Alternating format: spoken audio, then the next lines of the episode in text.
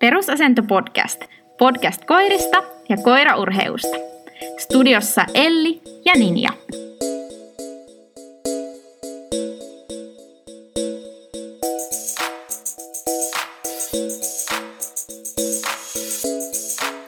Itsevarmuus on yksi niistä asioista koiraharrastuksessa, mitä ei vaan pysty ohittamaan. Se, se on koko aika otettava huomioon ja sitä on koko aika rakennettava siinä koirassa. Riippumatta siitä, että mitä lajia sä treenaat tai mitkä tavoitteet sulla on, niin se on yksi niistä kulmakivistä, mitkä rakentaa siitä koirasta joko hyvän työskentelijän tai jotain ihan muuta. Kyllä. Ja tota, tämä aihe voi tuntua ehkä vähän semmoiselta todella syvällisemmältä, mutta kaikki rakentuu sen itsevarmuuden päälle, joten sen takia päätettiin, että tänään lähdetään tästä aiheesta sitten puhumaan. Kyllä. Ja tämä itsevarmuushan on sellainen asia, että se esiintyy vähän erilaisilla tavoilla, erilaisissa koirissa ja erilaisissa lajeissa, mutta sitten siinä kuitenkin on tiettyjä yhdistäviä seikkoja, mihin se, mistä se tulee se itsevarmuus siihen koiraan, tai sitten, että missä se koira kokee olevansa epävarma ja mistä se sitten kumpuaa. Kyllä. Ja mun mielestä tämä menee vähän silleen kolmesta eri suunnasta rakentuu tämä koiran itsevarmuus missä tahansa harrastuslajissa. Ja ensimmäinen niistä on tämä ympäristö. Ja me kohta mennään vähän tarkemmin näihin, että miten nämä ää, näkyy ja miten niihin voidaan vaikuttaa ja miten meidän pitäisi näihin asioihin suhtautua. Mutta se ympäristö on se ensimmäinen asia. Mm-hmm. Eli kuinka itsevarmaksi se koira kokee itsensä siinä ympäristössä. Eli jos se kokee uhkaa tai se kokee olevansa jotenkin heikoilla siinä tilassa, missä se on tuotu tekemään sitä suoritusta, niin silloin se ei voi olla itsevarma se itse suoritus. Kyllä.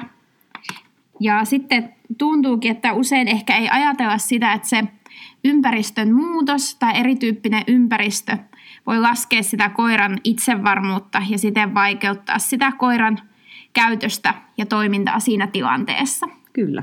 Ja silloin siellä voi tulla vähän toisestakin suunnasta ongelmia, eli sitten se koiran itsevarmuusta ohjaajaa kohtaa lähtee laskemaan, mikä on sitten se seuraava asia, mihin tämä perustuu, tämä koiran itsevarmuus.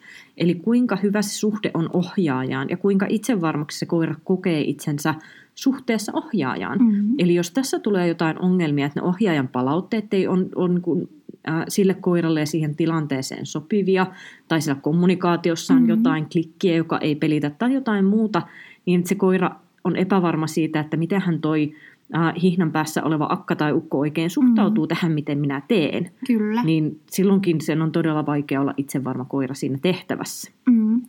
Mutta ehkä sitä just toivoisi ainakin itse sellaista, että se koira olisi tavallaan semmoisessa kuplassa minun kanssani, se olisi itsevarma ja siten ei sitten ehkä reagoisi niin siihen ympäristöön, vaan ota siinä ohjaajakoira kuplassa. Kyllä, nimenomaan näin. Ja oliko sulla siihen jonkinlainen tarina? On.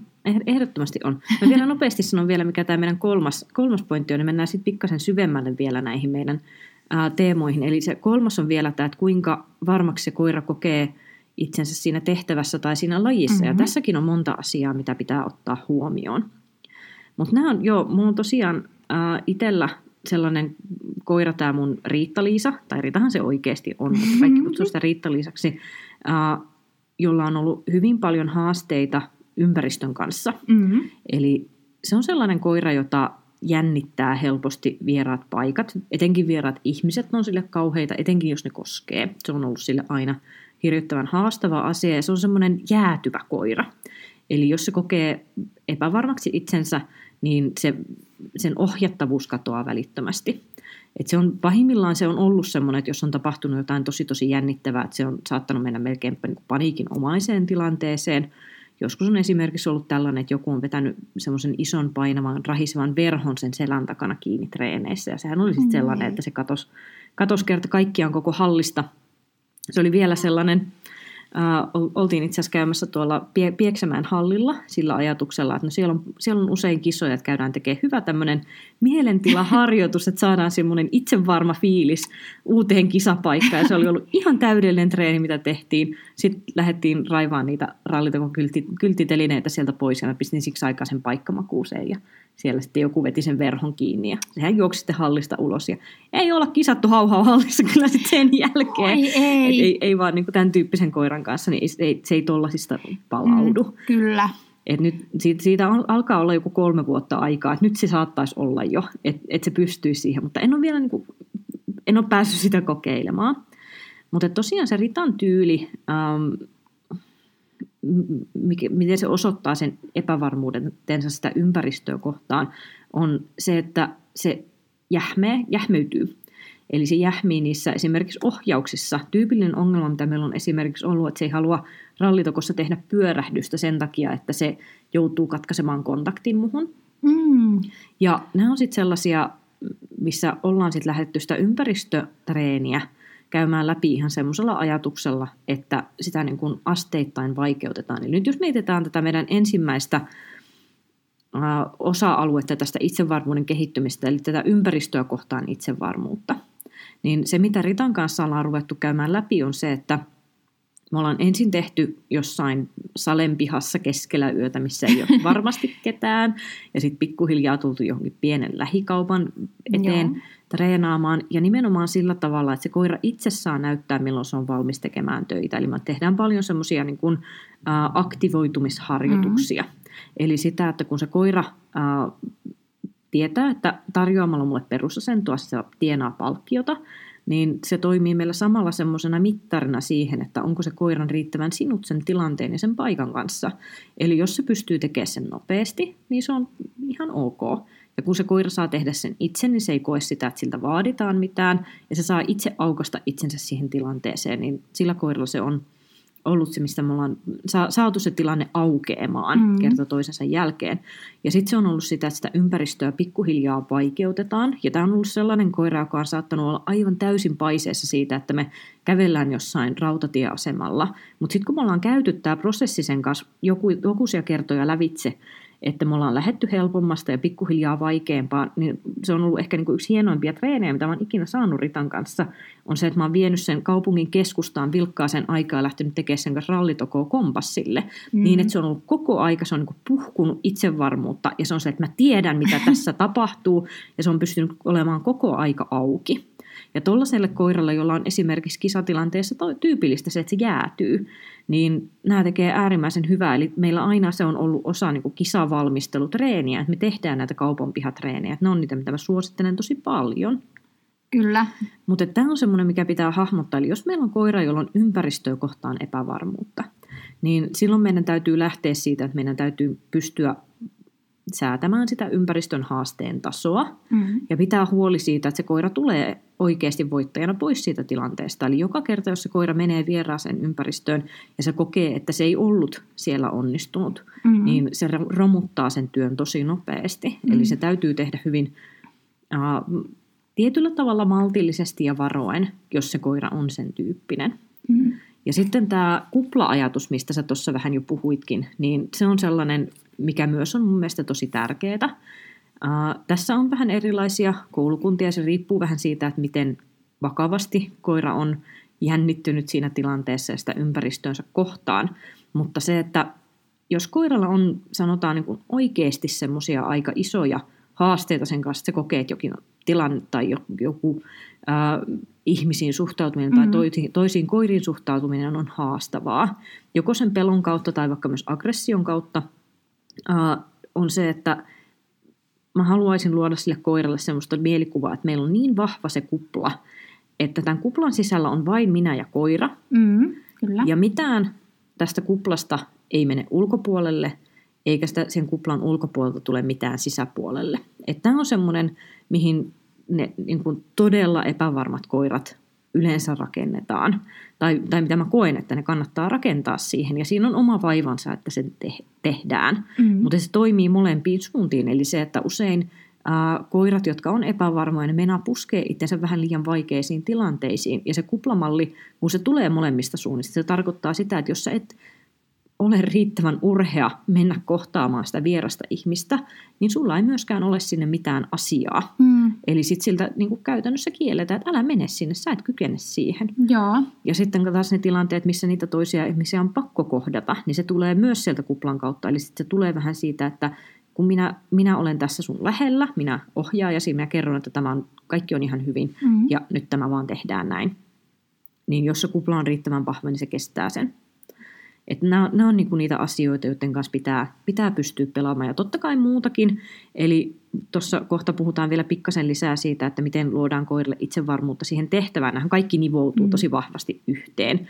Niin myös sitten se, että mitä vaikeampi se ympäristö on, niin sen yksinkertaisempi se tehtävä on. Ja mielellään joku semmoinen, missä se koira on äärimmäisen motivoitunut ja sellainen, missä sillä on äh, hyvin itsevarma olo ja ihan, ihan siitä tehtävästä. Niinpä, mutta mä luulenkin, että just toi tavallaan toi sun ja Ritan tarina on niin ihana, koska sä oot jotenkin ottanut tosi hyvin tai mennyt just asetta, tai asteittain, että eka on menty sieltä Salen pihasta vähän vilkkaampaan kauppaan ja, tai vilkkaamman kaupan pihalle ja sitten kompassille. Ja tavallaan, että sä oot tehnyt tosi paljon työtä sen asian mm. eteen. Mutta ehkä mä näenkin, että usein se ongelma on vähän se, että me ohjaajat niin kuin ehkä hypitään tiettyjä vaiheita vähän niin kuin yli. Mm. Ja tavallaan ei ehkä nähdä niitä asioita niin, että varsinkin jos se koira on vähän epävarma, niin täytyisi luoda ne pohjat niihin häiriöihinkin niin kuin tosi vahvaksi. Eikä siten, että treenataan vaikka kotona tai kotipihalla ja sitten se seuraava tehtävä onkin pahimmassa tapauksessa vaikka koetilanne tai joku. Kyllä, nimenomaan. Ja tämä on sellainen, että se vaatii oman vaivansa, mm-hmm. mutta loppupeleissä sitten mä tiedän, että tosi moni, moni joka niin kuin kuuntelee, niin voi olla jo valmiiksi, että ei estäs toi kuulosti kauhean vaivalloiselta. mutta loppupeleissä toikin, mitä me Ritan kanssa tehtiin, niin mä odotin, että se olisi ollut iso prosessi, mutta se oli loppupeleissä alle kymmenen treeniä, Joo. että me oltiin siellä kaupungin keskustassa. Että mä odotin, että me oltaisiin saattu sitä salen pihaa huomattavasti pidempään. Eli vähän, vähän semmoisena, niin kuin, että toivoa on, että ei, ne, ei, ne ei ole myöskään aina, että vaikka ne lähtökohdat olisi vähän hankalammat, niin ne ei ole aina mitään vuosien mm-hmm. prosesseja. Että ne asiat menee tosi nopeastikin eteenpäin, kunhan me vaalitaan sitä itsevarmuutta ja pidetään se koira niissä onnistumisissa kiinni. Kyllä. Mutta joo, sitten tosiaan voitaisiin puhua vähän lisää tuosta äh, suhteesta ohjaajaan. Ja tämä on hankala aihe sen mm-hmm. takia, että jokaisen koiran ja jokaisen ohjaajan suhde on hyvin erilainen. Mutta nyt jos mietitään sitä, että mistä tulee itsevarmuus ohjaajaa kohtaan, eli että se koira kokee, että minne tahansa ää, toi, toi ohjaaja mut vie, niin se on hyvä asia. Ja voin luottaa siihen, että tästä tulee hyvä. Niinpä. Niin johdonmukaisuus on siinä on se ensimmäinen asia. Mm. Ja mua ainakin just se, niin että on tosi mustavalkoinen. Että tai että mä yritän jotenkin itse itse ajatella aina sitä mustavalkoisuuden kautta. Että olisi semmoiset selkeät, selkeät säännöt, että se koira tietää, mitä saa tehdä ja mitä ei. Mm. Niin sitten on semmoinen johdonmukainen pohja siinä. Kyllä. Ja mä aina käännän ton toisinpäin. Eli se, että jotta se koira tietää, että mikä on, mikä on se hyvä asia mm-hmm. ja mikä ei, ja kuinka sen kuuluu toimia missäkin tilanteessa, niin sehän tulee siitä, että me opetetaan itse itsemme – antamaan palautetta systemaattisesti. Kyllä.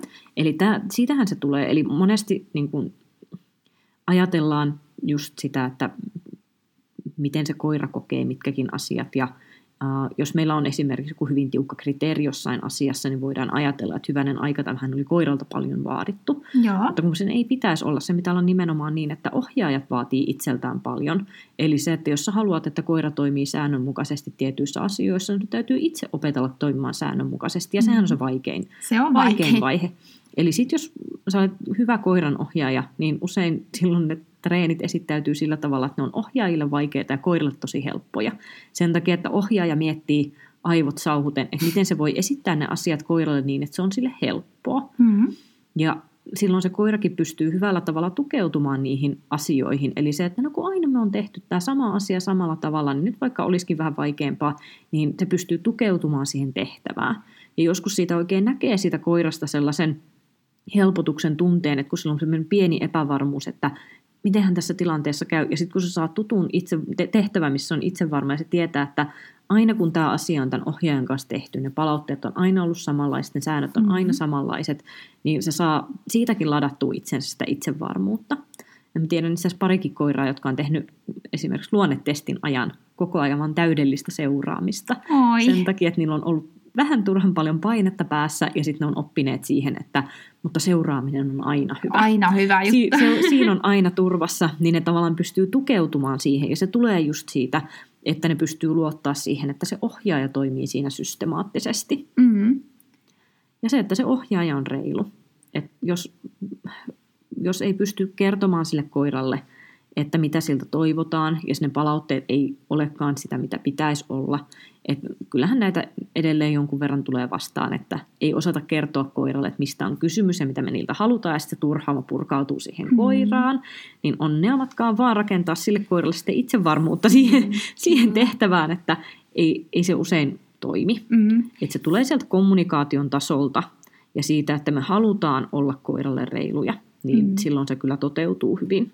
Niinpä. Ja ehkä just sekin, että, että tavallaan että miettisi sitä, millainen, millainen se kommunikointi on siihen koiraan, että ja sekin, että olisi reilu myös niinä päivinä, kun on itsellä tosi huono päivä, mm. koska sekin jotenkin tosi helposti romuttaa sitä, että mieluummin jättää sitten ne treenit tai hengittää sitten, tai laskee kymmeneen ja hengittää syvää ennen kuin, ennen kuin alkaa sitten koiran kanssa tehdä jotain.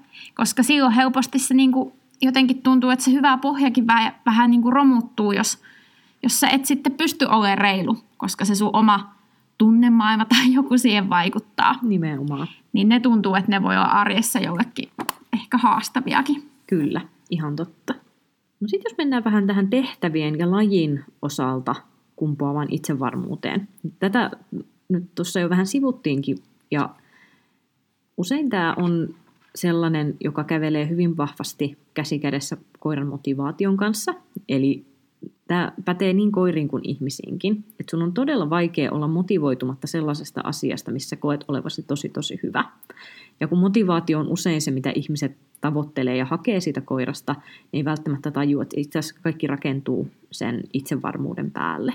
Mm-hmm. Ja sitten kun me mietitään, että miten se koira näkee sen tehtävän tai sen lajin, mihin se laitetaan, niin meidän täytyisi pystyä luomaan sille semmoinen koulutusprosessi, missä se koira koko aika kokee olevansa onnistunut ja se kokee, että se on helposti hahmotettava se tehtävä ja että se rakentuu palapalalta loogisessa järjestyksessä, niin silloin se koira usein alkaa olla aika itsevarma siihen asiaan mm-hmm. liittyen ja silloin se motivaatiokin kumpuu sieltä parhaiten. Ja tässä mun mielestä kaikista tärkeintä on se, että vähän suojellaan sitä koiraa siltä, että sitä ei tulisi heitettyä vähän niin kuin liian syviin vesiin liian mm-hmm. nopeasti. Eli jossain vaiheessahan meidän on pakko vähän testata, että no mihin tämä kantaa. Joo. Että jos me on tehty paljon pohjatyötä sen koiran kanssa, eikä me olla esimerkiksi uskallettu kokeilla kokeenomaisia harjoituksia, tämä on, tämä on mun tyyppivika. Eli mulla on se, että mä teen niin niitä pohjia niin kuin huolella ja hartaudella, että sitten mä tarviin jonkun treenikaverin, joka ihan oikeasti tukasta vetään vie mut sinne, että nyt sä teet sen kokeenomaisen suorituksen kokonaisuudessaan, että jos sä et näe, että mihin tämä kantaa, niin eihän se mm-hmm. mene eteenpäin. Et jossain vaiheessa on vaan niin kuin pakko tehdä sekin, että ei voi jäädä tekemään pelkkiä pohjia, mutta sitten taas jos me tehdään se liian nopeasti ja ne pohjat ei kestä ja se koira kokee, että se ei ollut onnistunut siinä harjoituksessa, niin silloin se helposti vaikuttaa siihen itsevarmuuteen, siihen tunneoppimiseen, siihen, mikä liittyy myös siihen, minkälaisen tunteen se koira yhdistää siihen ympäristöön, missä se tehtiin. Ja siinä on niin kuin helposti se tehty työ myös romuttuu väärän tyyppisillä harjoituksilla. Ja mm. ne usein on just nimenomaan niitä, että siinä on joku siinä suunnittelussa mennyt pieleen ja siellä on yritetty harppoa semmoisella tavalla, mikä ei ole ollut sille koiralle edullinen. Kyllä. Superhelppoihin harjoituksiin voi aina palata. Se on semmoinen asia, mikä pitäisi muistaa. Että vaikka sulla on miten konkarikoira, niin jos sulla tulee sellainen olo, että tämä jostain syystä alkaa vähän hiipumaan tämä koiran itsevarmuus, niin yksi, mitä voi aina miettiä on se, että mäkin puhun paljon niin pentutreeneistä. Mm-hmm. Että saatetaan yhtäkkiä ottaakin joku ihan pentutreeni, aivan täysin helppo. Että koira, joka on osannut vaikka seurata iät ja ajat, niin otetaan silti pallo kainaloa, mm-hmm. vaikka se ei teknisesti sitä tarvii. Mutta se, että jos sille tulee se pieni 5 prosenttia lisää itsevarmuutta, niin se todennäköisesti on sen arvosta, koska sitä, siitä se sitten rakentuu se koko loppu palapeli taas uudelleen. Kyllä, ja sitten se tekee muutenkin hyvää, kun tulee semmoista rentoa tekemistä sinne väliin, niin niin kannatan minäkin tätä, että kannattaa kyllä tehdä ehdottomasti osaavien koirien kanssa semmoisia helppoja treenejä. Ja siinä ehkä itsekin on sitten vähän, vähän taas rennompi tai jotenkin tulee hyvä fiilis molemmille, niin, niin se on kyllä tosi hyvä. Mutta samoin mun täytyy kyllä yhtyä Elliin siinä, että muillekin noi palkkaamattomuustreenit tai kisaomastreenit on aina jotenkin sellainen, että niinku, niitä pitäisi enemmän testata ja vähän niin kuin testata sitä koulutustasoa, mutta sitten niihin on aika suuri kynnys. että mieluummin tekisi superhelppoja pentutreenejä kuin niitä kisaomaisia, kisaomaisia treenejä. Kyllä. Et, ja... et jotenkin sitä pelkää, että se oma meidän tekeminen ei vaan jotenkin kanna. Kyllä. Ja tässä on just se, että sehän täytyy rakentaa kantamaan, että ehdottomasti kaikki niin kuin palkattomat treenit ei ole niitä testejä, mm. vaan sun täytyy pikkuhiljaa rakentaa se koira siihen ajatukseen, mikä on äärimmäisen tärkeää. Eli nyt jos mietitään vaikka tyypillisesti tottelevaisuuslajeja, mitkä nyt ei ole niitä luontaisesti niin vahvistava. Joku agility on usein semmoinen, mm. että ne koirat on niin kikseissään siitä lajista, että ei edes huomaa, että saako ne palkkaa sen radan mm. jälkeen vai ei, koska ne aktiivisesti palkkasi itseään sillä tekemisellä. Mutta sitten taas ähm, joku tottelevaisuuslaji on usein tyypillisesti sellainen, että jos, siitä, jos sitä lakkaa palkkaamasta, niin siinä ei montaa kuukautta mene, että se koira toteaa, että en mä ehkä kuitenkaan lähde, mm. lähde tekemään tätä työtä enää. Kun taas sitten jos, jotkut muut lajit voi olla niin itsessään palkitsevia, että ne koirat saattaisi tehdä sitä vuosikausia ihan tyytyväisenä ilman, ilman mitään fyysistä palkkaa. Kun ne palkkaamattomat treenit on siitä niin tärkeitä, että ne rakentaa sitä koiraa kohti sitä koetilannetta, koska koetilanteessa on aina ne omat haasteensa. Se on tyypillisesti vieras paikka, ohjaaja ei saa henkeä, kun sitä jännittää. Siellä on vieras tuomari ja vieras liikkeen ohjaaja. Mm. Ohjaaja ei liiku ihan normaalisti, koska se liikkeen ohjaajan tempo saattaa olla erilainen. Tai jotain ihan, siis siellä on paljon sellaisia pieniä asioita, jotka voi vaikuttaa koiraan, etenkin jos se on vähän herkkä. Ja silloin, jos sillä koiralla ei ole hyvää pohjaa siihen, että rutiinia siihen, että ei aina tule palkkaa joka tehtävästä, niin se voi olla todella sellainen romuttava tilanne sille koiralle, että sitten mennäänkin vaikeeseen tilanteeseen ja sieltä ei tulekaan mitään. Että se palkattomuuteen oppiminen, niin se täytyy tehdä pikkuhiljaa ja vaiheittain, mutta sitä, sitä täytyy tehdä rutiinilla sit, kun me ollaan saavutettu tietty treenaamisen taso. Kyllä. Et mä tykkäisin, että niitä palkkaamattomuuksia ruvettaisiin treenaamaan jo huomattavasti aikaisemmin jo pentukoirilla, opetettaisiin niitä siihen sosiaaliseen palkkaan niissä lajeissa, mihin sitä voi käyttää. Uh, mutta se, että ei, ei jäätäisi liian riippuvaiseksi siitä fyysisestä palkkiosta, mm. siitä ruuasta ja lelusta ja näistä, vaan se, että se olisi ihan normaali osa treeniä sekä ohjaajalle että koiralle, että aina ei tulekaan palkkio. Kyllä, ja sitten, että jos tehdään iso työ, niin tulee myös sitten iso, iso palkka siitä. Niin periaatteessa sitäkin pitää koirien kanssa sitten opetella. Opetella, että ne tietää, että kun tekee kauemmin töitä, just vaikka tottelevaisuuslajeissa, niin sitten saa sen ison palkan sen jälkeen. Mm. Ja se tavallaan kantaa se motivaatio ja itsevarmuus ja tekeminen sinne loppuun saakka. Kyllä. Ja tässä, jos mietitään vielä ihan treenitasolla tätä, että miten me luodaan koiralle itsevarmuutta jotain tehtävää kohtaa tai lajia kohtaan, niin yksi semmoinen perinteinen koulutustekninen seikka, mihin täytyy kiinnittää huomiota, on tämä onnistumisprosentti. Mm-hmm. Eli onnistumisprosentin tulisi olla ainakin se 80 prosenttia kaikista toistoista. Mm-hmm. Mä itse toivoisin, että se olisi vielä korkeampi.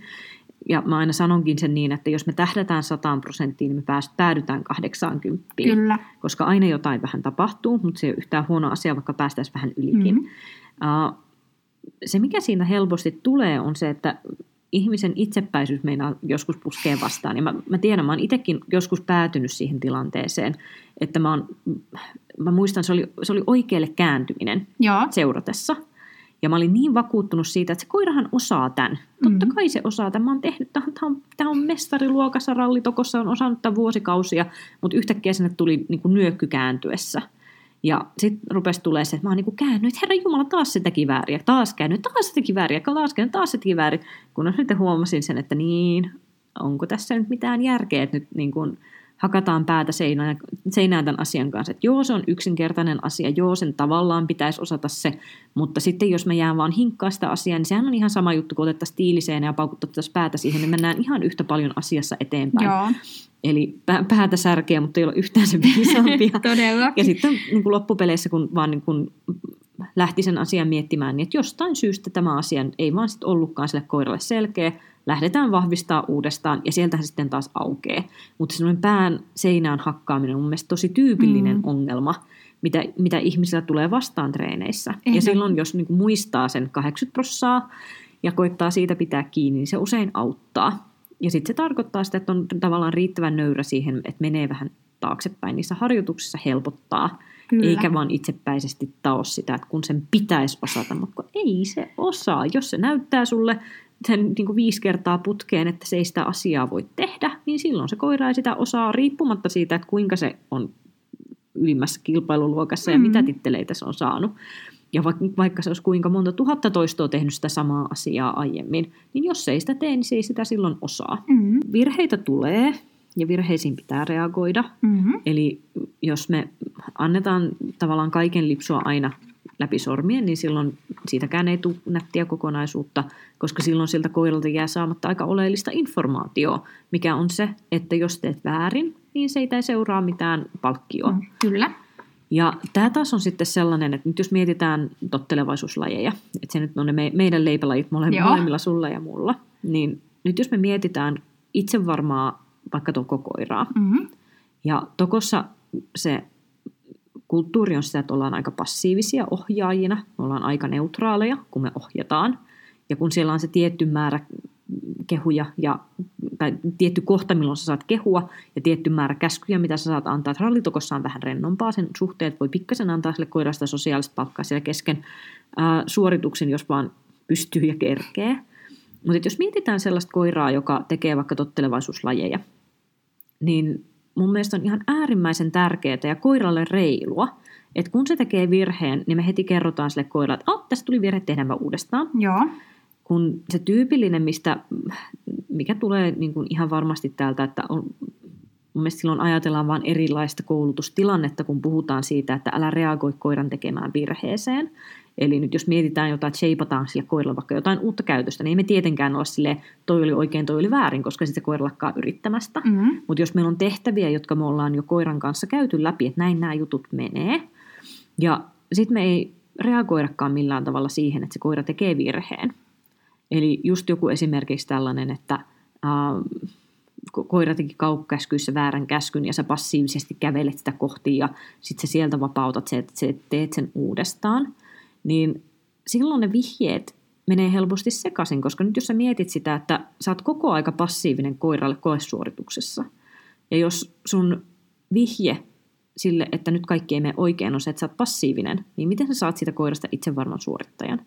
Eli mä haluaisin, että jos mä olen passiivinen ja nyrpeän näköinen ja tokotönkkö, niin se koira olettaa, että se on ihan pirun hyvä ja kohta tulee bileet. Ja sen takia mä tarviin sen, että mä pystyn sille koiralle sanomaan, että uudestaan, tehdään uudestaan, joku muu semmoinen, että se on, se on niin hyvin selkeä sille, että hei, tämä ei tuottanut nyt palkkaa, otetaan uusiksi tämä. Mm.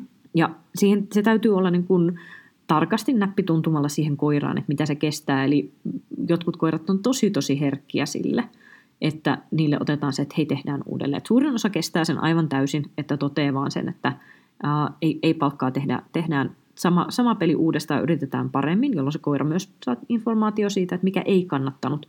Ja sitten toivottavasti heti päästään pistää se onnistumisiin kiinni ja siihen, että mikä kannatti. Mm, kyllä. Mutta se kommunikaatio mun mielestä täytyy löytyä sieltä, että passiivinen ohjaaja ei tarkoita sitä, että jotain tapahtui väärin, koska muuten saat siinä loukussakin, että sun tarvii koko aika kannustaa sitä Mm. koiraa, että, että hyvin se menee vieläkin, hyvin se menee vieläkin, mitä sä voit pystyä tekemään jossain rallitokossa, Mm. mutta et pysty tekemään tokossa tai PK-puolella. Niinpä. Niin nämä on just niitä asioita, jotka sun täytyy miettiä siinä kommunikaatiossa läpi. Ja taas me palataan siihen, että voiko se koira luottaa siihen ohjaajaan ja sen kommunikaatioon siinä, että miten me rakennetaan se koiran itsevarmuus. Mm.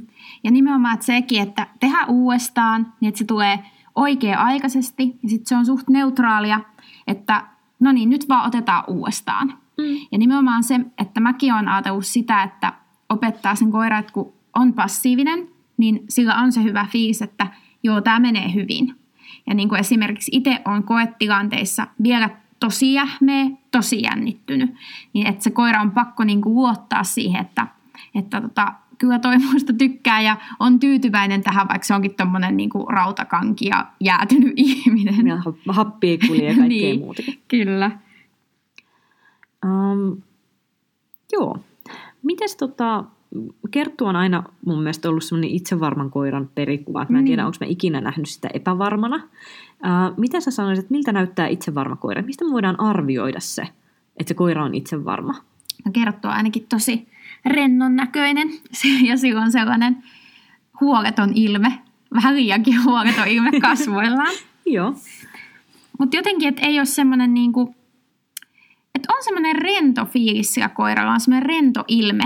Mm. Se on toki aika tällainen abstrakti käsite, mutta ei ainakaan semmoinen jähmeä ja pälyille ympäristöä, vaan se kanava on tavallaan sen koiran ja ohjaajan välillä auki ja koira on valmis tekemään rennosti töitä ja iloisesti. Joo, toi oli hyvin sanottu. Mm. Ja toi on just se, että usein motivoitunut koira saattaa vähän peittääkin sitä omaa epävarmuuttaan. Mm. Että jos se on tosi tosi motivoitunut siihen tehtävään, niin se saattaa vähän äh, näyttää itse varmemmalta kuin mitä se oikeasti onkaan, mutta se ilme on usein se, mikä sen paljastaa. Mm. Eli sitten jos meillä on koira, joka on motivoitunut ja rento, niin se näyttää erilaiselta joka, kuin se koira, joka on motivoitunut ja pikkasen epävarma. Että vaikka se pystyisi puskemaan sen paineen siihen tehtävään, niin just kanavoittaa sen sinne ohjaajaa kohden, niin se usein näkyy just siinä ihan, ihan, ihan sen pelkän kasvojen ilmeessä, että kuinka jäykät ne kasvot on. Mm. Um, mutta se on semmoinen, mihin täytyy opetella ja vähän tarkkailla sitä omaa koiraa ja katsoa sitä erilaisissa tilanteissa ja vertailla treenivideoita keskenään, että pystyisi näkemään ne pienetkin nyanssit siellä koiran äh, fiiliksen muutoksessa. Koska sitten jos sulla on joku hyvin herkkä koira, niin kuin vaikka mulla on nyt se Riitta-Liisa, niin sun täytyy olla aina askeleen edellä sitä asiaa. Eli se, että vaikka se ei vielä vaikuttaisi mitenkään siihen suoritukseen, mutta jos sä huomaat sitä, että no nyt tuossa kohtaa korva vähän heilahti ton näköisenä, tuossa se pikkasen vilkas tonne suuntaan, okei nyt sillä rupeaa pikkasen epävarmuus nousemaan, nyt tarviikin muuttaa jotain siinä tilanteessa tai siinä harjoituksessa, että me ei mennä sit sitä alamäkeä kohta lujaa alas. Ja se tuossa onkin, mitä itse olen huomannut, että nimenomaan ehkä ohjaaja välillä voi, tai jotkut ohjaajat voi keskittyä tosi paljon siihen tekniikkaan ja tavallaan siihen, että se koira tekee hyvin, se tekee sen suorituksen hyvin. Mutta sitten itse kun katsoo videota sitä suoritusta, tai sitten on joku treenikaveri, niin voikin huomata, että se koira teki aika, tavallaan sen suorituksen aika hyvin, mutta se ei ole kauhean itsevarma siinä. Mm. Tai että siellä on just mitä sanoit, että voi olla, että koir, korva heilahtaa tai jotain semmoisia pieniä, pieniä juttuja. Kyllä. Ja tämä on just sellainen, että nyt jos mietitään sitä itsevarmuuden merkitystä tämän kokonaiskuvan kannalta, niin ne semmoiset harjoitukset, missä kaikki tapahtuu teknisesti oikein, mutta se koira ei ole itse varma, niin ne ei yleensä kanna niin kuin minnekään.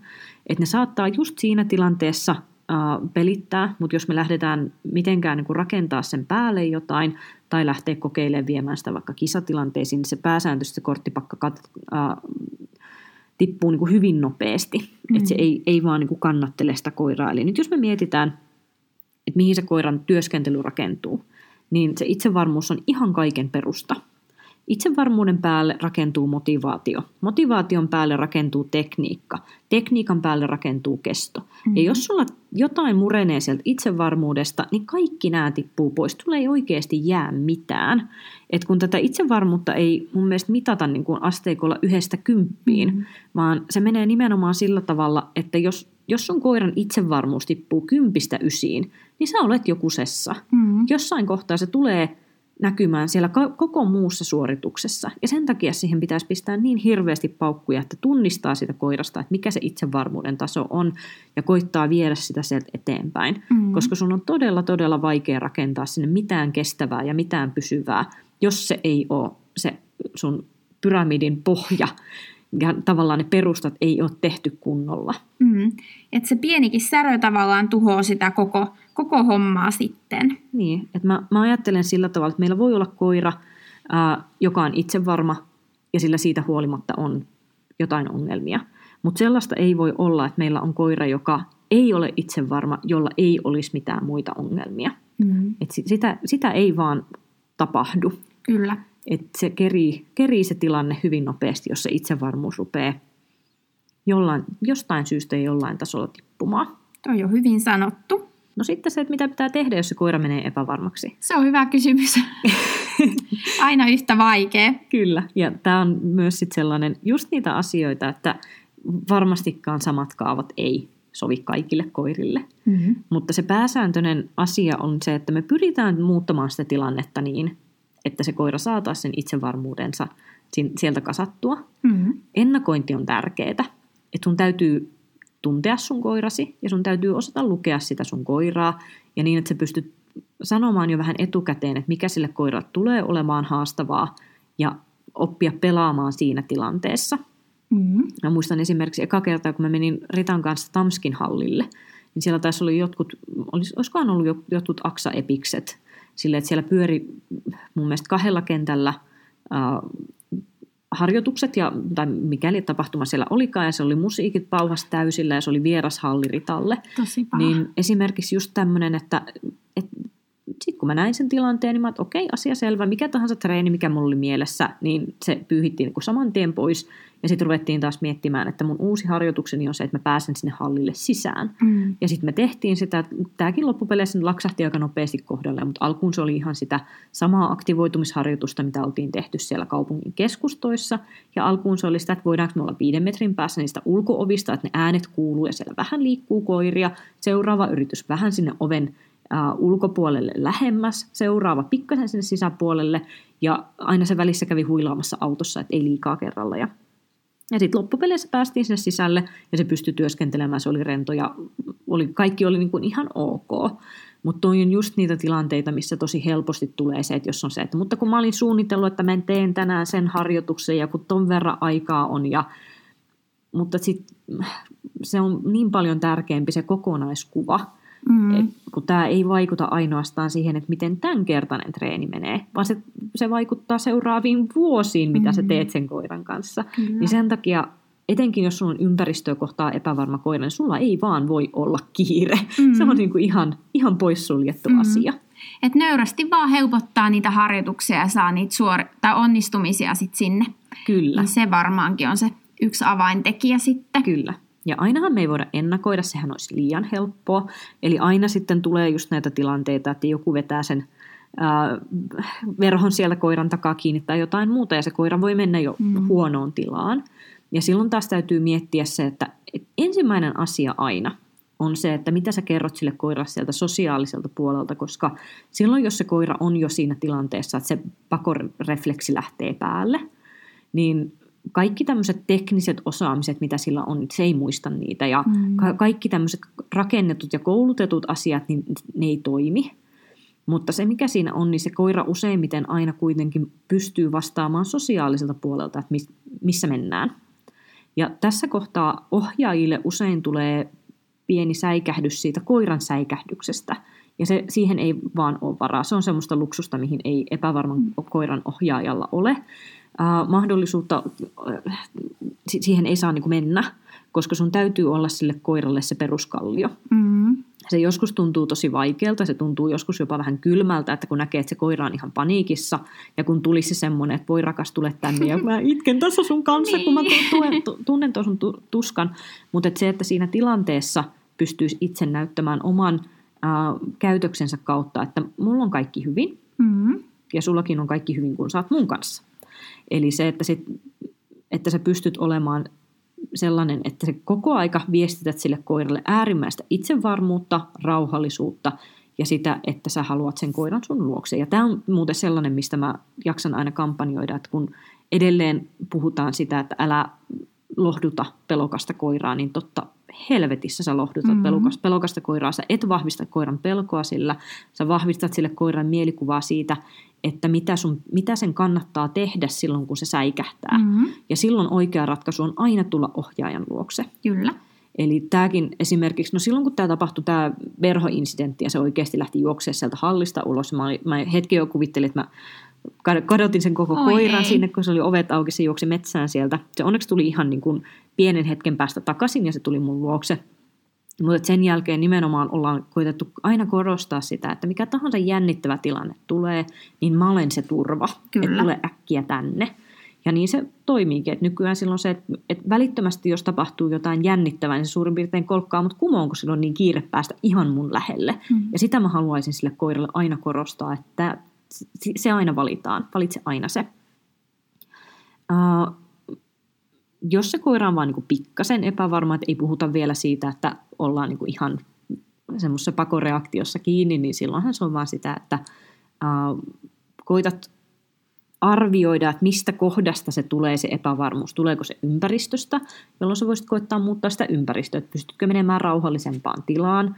Tuleeko se epävarmuus siitä tehtävästä, jolloin sä voisit vaik- äh, helpottaa sitä tehtävää, vai tuleeko se siitä suhteesta ohjaajaan, ja sitten se on vaan se, että koitapas ohjata vähän paremmin sitä koiraa nyt sitten. Kyllä. eli eli sitten täytyy vähän käydä läpi sitä sisäistä keskustelua, että mikä tässä mun ohjaamisessa meni pieleen, opitaan siitä palautteesta, mikä mm. koira antaa meille. Kyllähän se niin päin on, että koirat kouluttaa meitä eikä, se on, eikä toisinpäin. Se on kyllä näin, se, se on totta. Ja aika sen opettaa sen koiran kanssa, että, ja, tai tuo sen esille, että näin se todella on. Kyllä, nimenomaan. Mutta herkät koirat on kauhean kivoja siinä, että ne, ne usein on kyllä haastavia. Niissä on mm. omat, omat haasteensa. Riitta-Liisa ei missään nimessä ole pahimmasta päästä, että mä tiedän ohjaajia, jotka mm. painii huomattavasti isompien epävarmuusongelmien kanssa ja mä nostan hattua niille. Mutta ne opettaa tosi tosi tarkkaa koiran käsittelyä ja sitä koiran lukutaitoa sen takia, että sun on pakko olla sit, niin kuin kaksi askelta edellä sitä koiran mielentilaa, että sä pystyt muokkaamaan sitä tilannetta ja sitä omaa, omaa toimintaa niissä tilanteissa. Mm-hmm. Et niissä on kyllä oma viehätyksensä niissä pikkasen arkajalkakoirissa. Hyvä, mutta hei, pistäkääpäs tulemaan ajatuksia, että mitä, mitä tämä herätti, minkälaista keskustelua tämä sun pääsi sisällä herätti tämä meidän ää, tämänkertainen jakso. Ja Kertokaa, jos teillä on vielä jotain lisättävää näihin teemoihin, mistä oli puhetta, tai jotain, mitä haluatte kysyä tähän liittyen, niin pistäkää tulemaan. Kyllä, ehdottomasti, ja muistatte seurata meitä edelleen siellä Instagramissa ja Facebookissa löytyy ihan nimellä Perusasento podcast, ja taas on tullut ihania kommentteja ja muuta, niin ehdottomasti otetaan niitä vastaan siis jatkossakin. Yes. Moi moi! Moikka!